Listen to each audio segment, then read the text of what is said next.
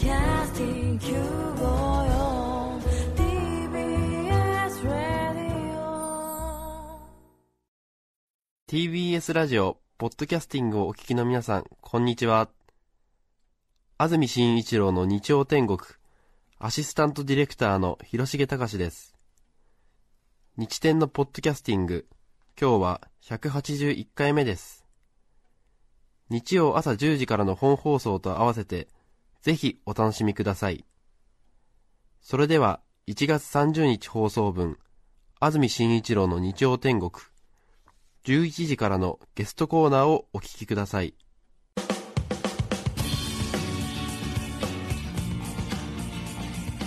それでは今日のゲストです宇宙ビジネスコンサルタント大貫美鈴さんですおはようございますおはようございます。よよろしくお願いしますろしくお願いします。大貫さんは宇宙ビジネスコンサルタント肩書きだけではなんとなく仕事の内容がわからないんですけども具体的にはどんなお仕事をされてるんでか？そうですすね。ちょっと怪しく響いてしまうかもしれないで。そうですすよね。なんかちょっと怪しくお金を集めてる人みたいな。まああのいろいろあるんですけども、ええ。一番わかりやすいところでは、ええ。宇宙旅行を含むまあ事業開拓とか市場開拓をしてる、ええ。まあ宇宙旅行っていう言葉を出すとわかりやすいかなっていう気がします。へえもう宇宙旅行はもう間もなくっていう話はよく聞きますけれども。そうですね。もう今あの募集をすでに開始しておりまして、ええ。全世界ではあのダブって申し込んでる人もいるので正確ではないんですけども、え600人から700人ぐらいの人がもう申し込みを済ませて楽しみに待ってるっていうふうにな状態です。かその人たちはもうおお金払ってるんですかね？そうですね。全額払った方もいらっしゃいますし、ええ。まあ、一部の申し込み金であの順番を待ってるっていう方もいらっしゃいます。ね、へえすごいですよね。私も知らなかったんですけどいわゆる大手の日本の旅行代理店、JTB とかのホームページなんかにはもうすでに国内旅行海外旅行で宇宙旅行のカテゴリーがあって、そこ開くともうパンフレットみたいなものがあるんですよね、はい、そうですあのウェブからの申し込みもできるような体制であの、ええ。世界中で旅行者の募集をかけてます。そうなんですよね、出発は？出発はもう来年そうですね。間近であの一番進ん開発が進んでます、ええ。あの旅行会社はもう今年の末からっていうふうに言ってるんですけども、ええ。まあ、今年の末かあの遅くても来年からはもう商業運航商業レベルでスタートするっていうことで進められてます、そうなんですね。すごいな。大貫さんは旅行の予定はあるんですか？ありますって言いたいところなんですけども、え。あのお金の方が貯まってませんので、ええ。あの違う方法で行けたら、まあ、テストフライトなど違う方法で行けたらなっていうことで狙ってます。す そうですね。ね命をかけて。ずるいですね。映画の試写会に行くみたいな感じですね。ちょっと私こういう仕事してますんでちょっとテストフライトに乗せてください、試写会はいけないんですけどね、あの宇宙旅行会社の何かの時にはっていう、はい、そうですか、はあ、さて大貫美鈴さんのプロフィールですが東京都のご出身学校卒業後大手建設会社清水建設に入社。宇宙開発室に配属され宇宙ホテル構想というプロジェクトに携わります。2002年に清水建設を退社。その後 JAXA 勤務を経て現在は宇宙ビジネスコンサルタントとして海外の宇宙企業のプロジェクトにも参加。またアメリカの宇宙ベンチャー企業が所属する宇宙財団スペースフロンティアファンデーションの理事アジア圏代表も務めるなど宇宙旅行について今日本で一番詳しい方です。もともとはゼネコン清水建設にお勤めで。そうですね。あのあんまり宇宙のイメージないかもわからないんですけども、ええ。その当時はゼネコン大手5社をはじめ、はい。10社以上のあの会社が宇宙開発に取り組んでました、ああそうですか、まあ、ちょっとなんとなくね、バブルの後みたいな感じもちょっとあり ありますけれども。そうですね、ええ。あの今ご紹介いただいた宇宙ホテルもまあそういうイメージかもしれませんけども、まあ、当時はあの2020年、30年ぐらいになったら、ええ。宇宙ホテルの時代も来るだろうということで、はい。あの低軌道に浮かぶかなり大型のホテルを提案してました、へえ。それがえ20年くらい前ですか？えーとそうですね。1990年代ですかね。ああそうですか、はい。へえ。でもいわゆる日本の大きな建設会社は真剣に当時 宇宙ホテルっていうのが多分真剣真剣です。真剣にはい。普通にはい。東京ドームの次はみたいなそうですね。宇霞宙ホテルだけではなくて、月面基地ですとか、ええ。月面ホテルですとか、はい。植物月の植物工場ですとか、はい。まあいろんな構想がありましたあっねて。でそういうのを建てる時代になるからその時は受注は絶対自分のところで取るぞみたいなその準備をじゃあしとこうぜみたいなことのプロジェクトに携わってて。そうですへじゃあその時培ったやっぱりそのあれですよね。宇宙にホテルを建てるぞっていうのなんですか？き気持ちっていうのがやっぱり今も続いてるってことですね。そうですね。その当時からまあ宇宙旅行を一貫してということになるんですが、うん。まあ、それからあの月日は流れまして、はい。今、宇宙ホテルも構想ではなくて、はい。あの計画、開発されているというようなあええ。の世界中では状況になってまして、一番進んでいるのはアメリカのビゲローエアロスペースという会社なんですけども、えもう試験機が2機こうしてる今も、はい。あの宇宙を飛んでます。あそうなんですか？ホテル？はい、無人なんですけどまだええ。人はそこで生活してないんですが、あ実証モジュールが2つ飛んでますね。あそうですか。えビゲローエアロスペース、はい。という会社は別に NASA とかそういうものではない？民間のあの商業ベースで開発を進めている会社です、アメリカには宇宙に飛ばす乗り物を持っている民間会社がはい。あるんですか、まあ、乗り物ではなくてここの会社の場合はあのホテルっていう拠点系のあの会社なんですへけーどもともとあの地上のホテルで成功したはい。ラスベガスのホテル王がはい。地上で成功したからじゃあ次は宇宙ということで宇宙はいのために建てた会社で開発しているあの宇宙ホテルです。すごいですね。日本だと藤田観光の社長がその宇宙に飛ばしてるみたいな、うんやってみようぜみたいな。ですへえ次は宇宙にワシントンホテル建てるよみたいな。まさにそういう発すごい想だです。よねと思います。はあすごいですねじゃあもうどんどんどんどん進んでますね。そうですね。そこの会社は、まあ、あの打ち上げるロケットさえちゃんとできれば、はい。もうあの拠点系のホテルは開発進んでますよっていうことで、えあの今のところは2015年にはい。開業予定、まあ、2014年から組み立てて15年には開業予定っていう計画です、今現実の話ですね宇宙ホテルすごいですね。え軌道を回ってるホテルってことですか、はいえそこにロケット飛ばして到着させて着陸して、うん。乗り降りてしばらく滞在するってことですよね、はい。滞在して過ごしてまた地球まで戻ってまたロケットに乗り込んで、すごいですね。へえ 興奮して眠れないんじゃないかなと思いますけどね。ホテルね。はあ。でそのう宇宙に作ってるホテルっていうのはなな何を重視したら何を重視して作ればいいんですかね、えーっとまあ、今もええもうすでにあの国際宇宙ステーションといいまして、はい。世界15カ国の政府がはい。協力して作っているええ宇宙の,、あので過ごせる滞在できる拠点というのがあるんですけども、え例えば、まあ、そこでも宇宙旅行者がもう8回7人が行って過ごしているんですねあ10そう日ぐらいです宇宙旅行。えですけどそこと宇宙ホテルがまあ違うところは、まあ、民間ベースのあのはい。商業ベースで運行されるものですので、多分もっとこう快適性ですとかね。遊び心みたいなものですとかえ、あと、まあ、自分の好みが反映されたりですとか、、はい。ろんなあのそういうなんか商業感覚っていうのは取り入れられると思いますね。でもねベッドの寝心地って言ってもね無重力だからね な何この砂の食い込みが少ないみたいなのがな？ん かよくわかんないけど。ゆとりがとかゆとりですよね。がとかですよね。居住スペースが大きいとかそういうことなんですかね。へえでもなんかね楽しそうですね。本当ですね、え宇宙での滞在をどうしたらお客様に喜んでもらえるんだろうかみたいなことを真剣に考えてるわけですよね。そうですね。へラスベガスがやったらすごいことになりそうですねえすごいよね。はい楽しませることにかけてはもう。ルーレット回したら永遠に球が決まらないわけでしょ。だってくるくる回ってるわけだもんね。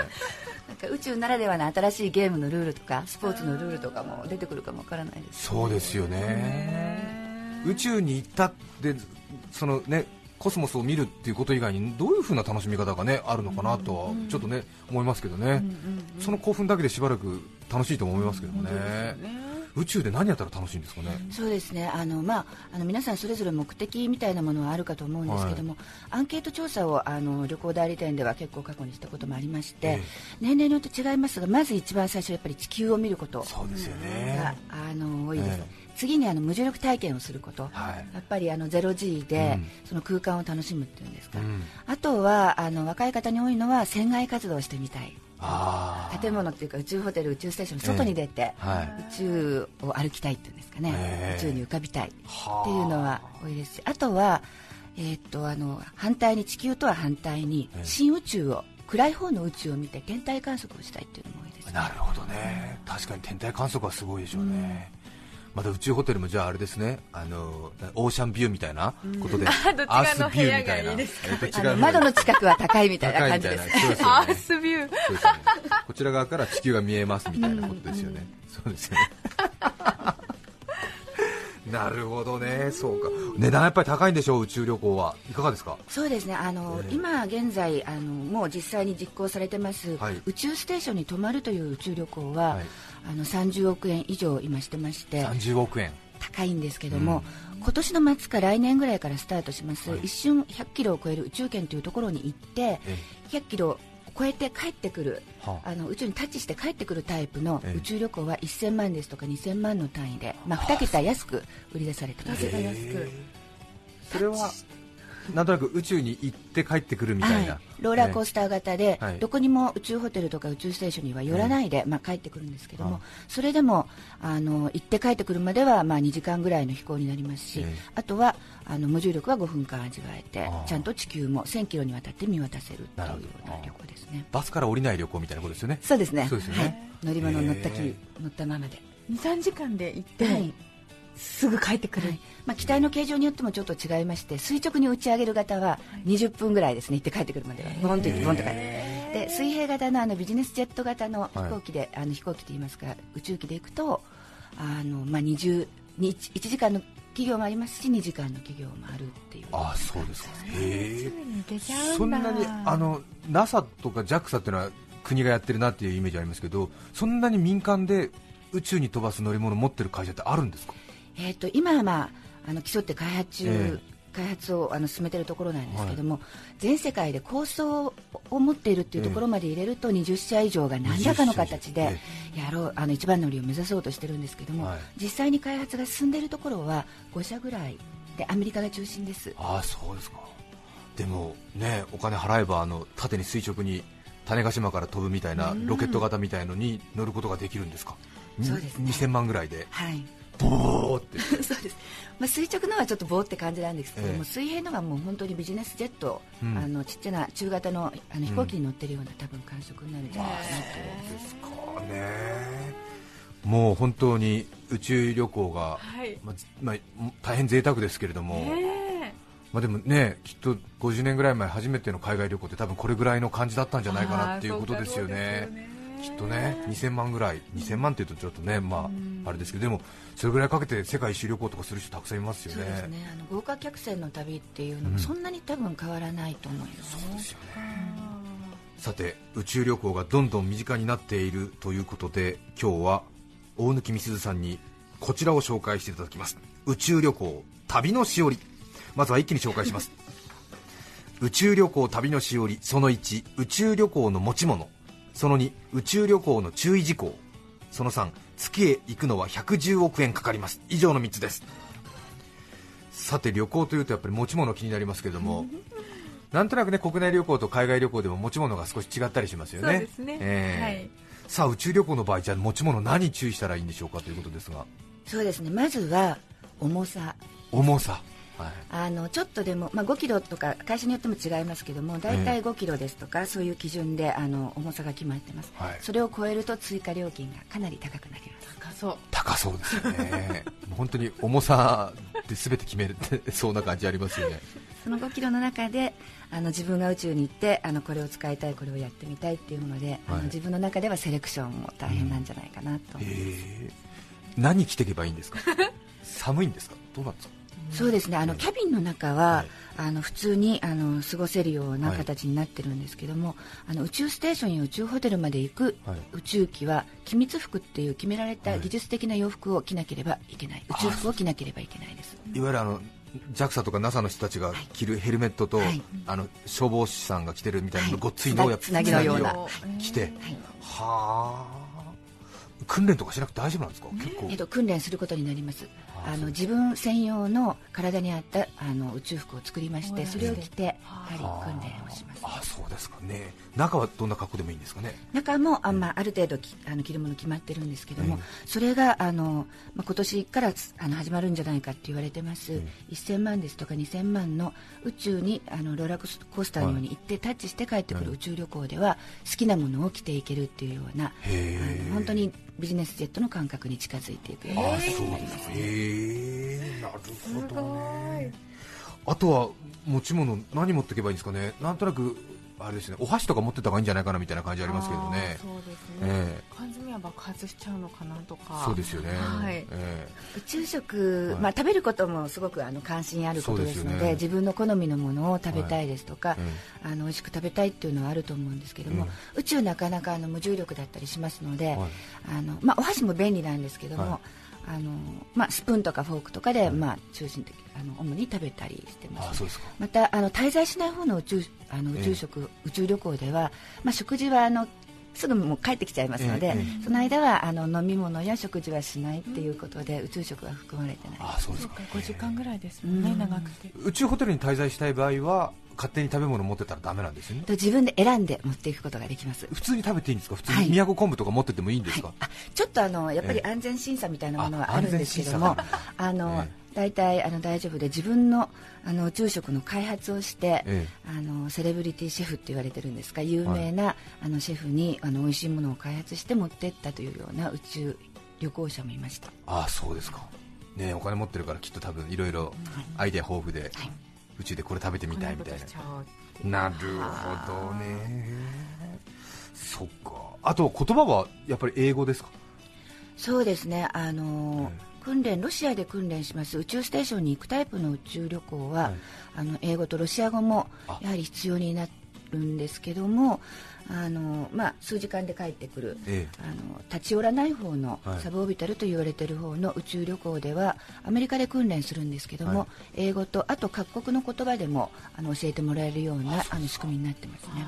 さすがビジネスですね。そうですね。えでもちょっとねあれですよね。海外旅行でも言葉の不安があるのに宇宙旅行でさらに言葉の不安あるわみたいな感じですよねちゃんとこう通訳付きで教えてほしいですよね。そうですよね。宇宙ホテルに滞在してうまくね自分の要求をフロントに伝えられないってのは辛いよねなんかね。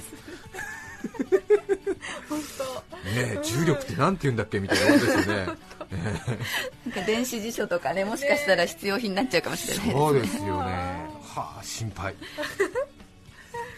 そして、えーその2ですけども宇宙旅行の注意事項これはどういうものがありますかね？海外旅行とは明らかに違うのは。まあ、あのええ。いろいろな、まあ、あのちょっとしたルールみたいなものっていうのはやはりあるんですけども、はい。旅行の前に訓練をすることになってるんですね、はい。であの軌道に滞在する宇宙ホテルや宇宙ステーションに滞在する方はあの6ヶ月の訓練が必要なんですけども、はい。ちょっと行って帰ってくる手軽な宇宙旅行の方は4日間ぐらいの訓練でえ行くことができ、その4日間？訓練の、はい、その訓練にもみんな注意事項があの体系よく含まれているような感じになってますね。ごくごく普通の感じで大丈夫なんですかね？そうですね。大きく2つの訓練があるんですけども、一つはその人がちゃんとやっぱり宇宙に行ける身体的な適応能力があるかということであスクリーニングって言われます身体検あの身体能力の検査をします、あとはあの訓練的なあの緊急時の対応ですとか、はい。そういうあのちょっとした訓練をするんですけども、はい。3泊4日ぐらいの訓練でまあ行けるような形になりあます大貫さんからご覧になって普通の日常生活を送ってるような感じの健康な人だと大丈夫そう？なんですけども、やはりあのたまにこう多分敏感すぎるんじゃないかと思うんですが、はい。あのちょっとこう敏感すぎて酔っちゃうですとか無重力に身体が馴染まないっていう方ですとか特にあの重要なのはあの G 負荷重力が行って帰ってくるときにかかりますので、30や40身体にかかるときついっていうことで、はい。今のところはトレーニングに受かるあの合格率みたいなものは94%、ああそうですか。94%高めですけどうんね、高めだけどもやっぱりちょっと無理ですって言われる場合もあるわけですね、うーん。ねえ。なるほど。さあそして最後3つ目は旅のしおり月へ行くのは110億円。月行くのはやっぱりちょっと高いんですね。そうですね。さすがに遠いですし、はいやっぱり宇宙ホテルに行くよりも相当月へ行くっていうのは大変なことになるはい、わけですね、またあの違うステップになるかと思います。遠い遠いってことですか、はい。でも110億円という具体的な数字が出ているってことはこれも実現可能な域に入ってきているという。そうですね。もうあのアポロ時代に、まあはいあの月に行ける技術というのも、まあ、蓄積されているところもありますし、はい。月に行くお客様が世界中のどこかから出た段階で、ええ。その当時からある技術を使って、まあ、月旅行船を開発しようということでまあ、そういうことで計算してつけられた値段になってるんじゃないかと思います。実現性はありそうですか？そうですね。あの全くないっていうわけではなくて結構あのいつもあこの人月旅行興味あるんじゃないかなっていうことで、旅行代理店としてはお話を進めている方っていうのがあの何人か常にいらっしゃる状況になってますね。ということは、えーっと月旅行に参加する人待ちになってるってことですよね。そうですね。開発スタートは待ちになってるっていうそうことですよね。要するに110億円出して月に行きたいっていう人が30人貯まるともう月に行く技術はアポロでできてるわけだからその技術を持ってくればいいから、はい。結局ねへー。最高人数待ちっていうのなんていうの？あの この旅行は5旅行会社の人以下だとは実施されませんみたいなことのあれですよねはあ。それが月の場合は一人でも出てきた段階で開発がスタートできスタートますできますという。なるほどね。そうなんだ。月かね。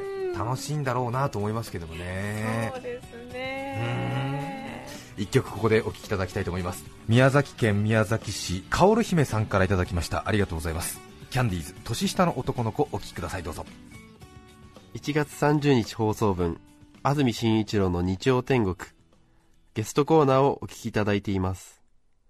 著作権の問題がありリクエスト曲は配信することができません。引き続きゲストコーナーをお楽しみください。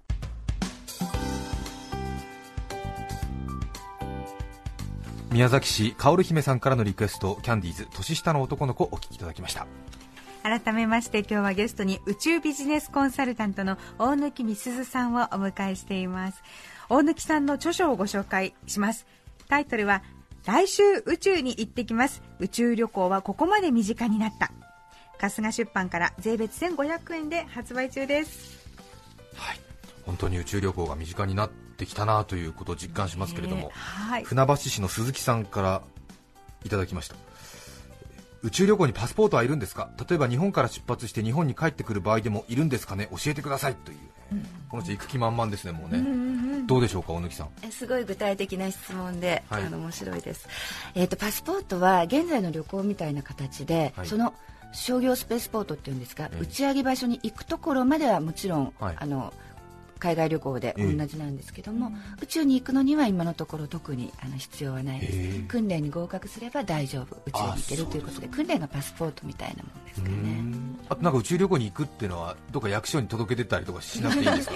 大丈夫なんですか、なんとなくちょっと不在にするなっていう感じがかなりねあ ちょっと地球からいなくなりますけどみたいな、はい言っときたい。そうですよね。そうですよね。ちょっと気になりますよね。登録してほしいですねむしろ。ね。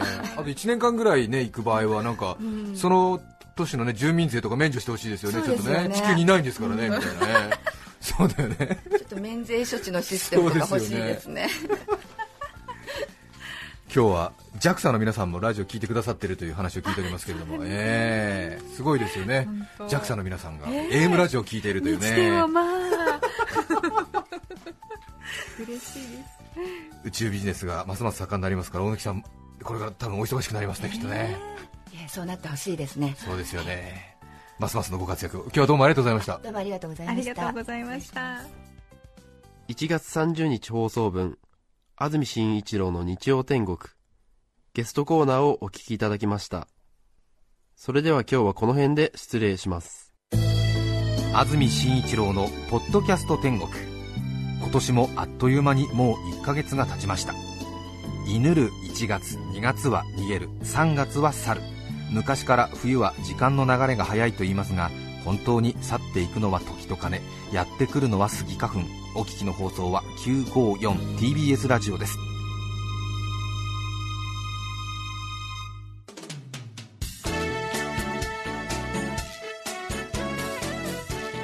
さて来週2月6日の安住紳一郎の日曜天国。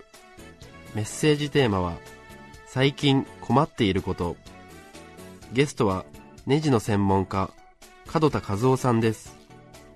それでは来週も日曜朝10時 TBS ラジオ954でお会いしましょう。さようなら。安住紳一郎の「ポッドキャスト天国」これはあくまで試供品皆まで語れぬポッドキャスト。ぜひ本放送を聞きなされ。TBS ラジオ954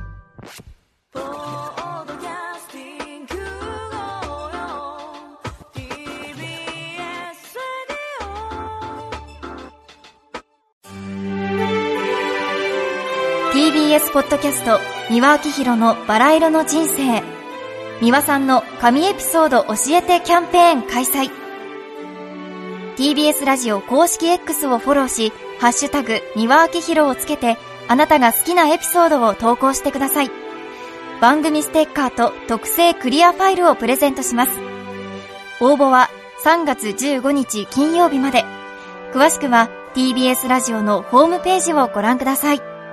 皆様どしどしどしどしご応募くださいましね。待っとるけんね。